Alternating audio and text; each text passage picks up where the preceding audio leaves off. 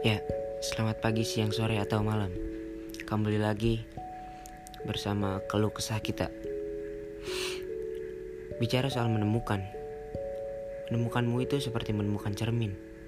Kamu adalah saya dalam sosok lain. Saya tak perlu banyak mengutarakan sebab. Juga apa arti dari senyuman?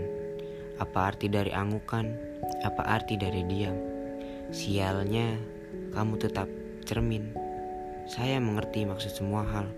Ketika pagi, tak lagi ada kabar.